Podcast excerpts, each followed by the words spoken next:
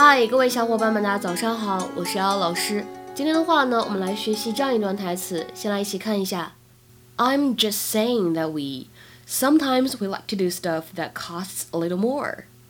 Oh, and you feel like we hold you back. I'm just saying that we sometimes we like to do stuff that costs a little more. Oh, and you feel like we hold you back. Yeah.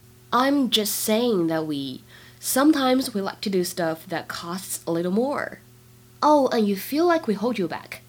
我只是想说，有的时候我们也想安排一些稍微花销大一点的活动，哦，然后你们觉得我们拖你们后腿了呗？I'm just saying that we sometimes we like to do stuff that costs a little more. Oh, and you feel like we hold you back. 在这段台词当中呢，我们注意一下，just saying 当中呢可以做一个不完全失去爆破，just saying，just saying。like to 当中呢可以做一个完全失去爆破，like to，like to。that costs 当中呢也有一个完全失去爆破的现象，little，little。如果大家练美音的话呢，注意在这里可以浊化一下。末尾位置的 hold you 可以做一个音的同化，可以读出类似指的感觉，hold you back，hold you back。Great, it's work. Can I? Look, I don't know what to say. I'm I'm sorry that we make more money than you, but we're not going to feel guilty about it. We work really hard for it. And we don't work hard? Yeah, hi, it's Monica. I just got a page. I'm just saying that we sometimes we like to do stuff that costs a little more. Oh, and you feel like we hold you back. Yes. no. Leon, Leon, wait, wait. Shh, guys. Wait, I don't understand. Those steaks were just a gift from the meat vendor. That was not a kickback. Right? I mean, come on, I'll just replace them and we can forget the whole thing.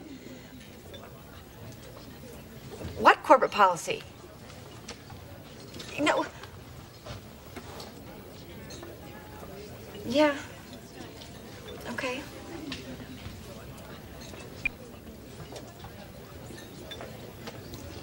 I just got fired. Oh.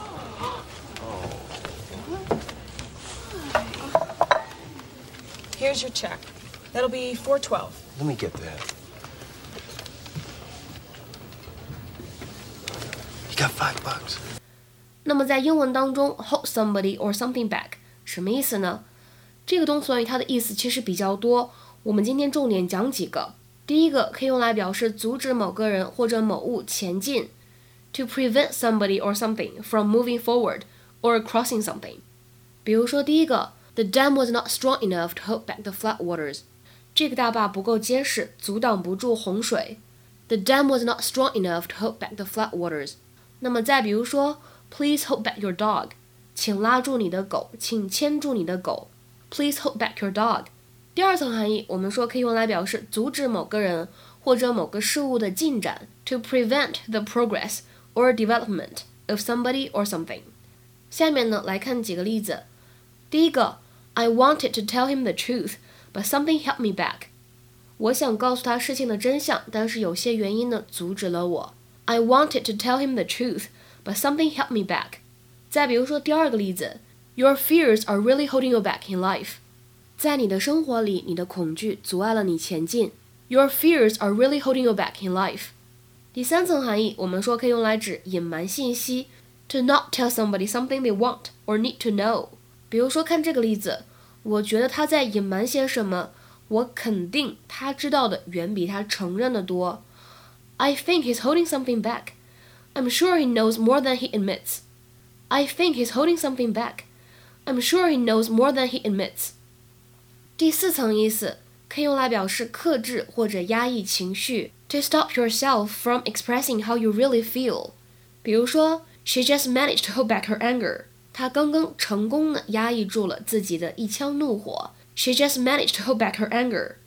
再比如说，看第二个例子，He held back his tears。He held back his tears。他忍住了自己的眼泪，或者说他忍住了没有流泪。今天的话呢，请各位同学尝试翻译下面这个句子，并留言在文章的留言区。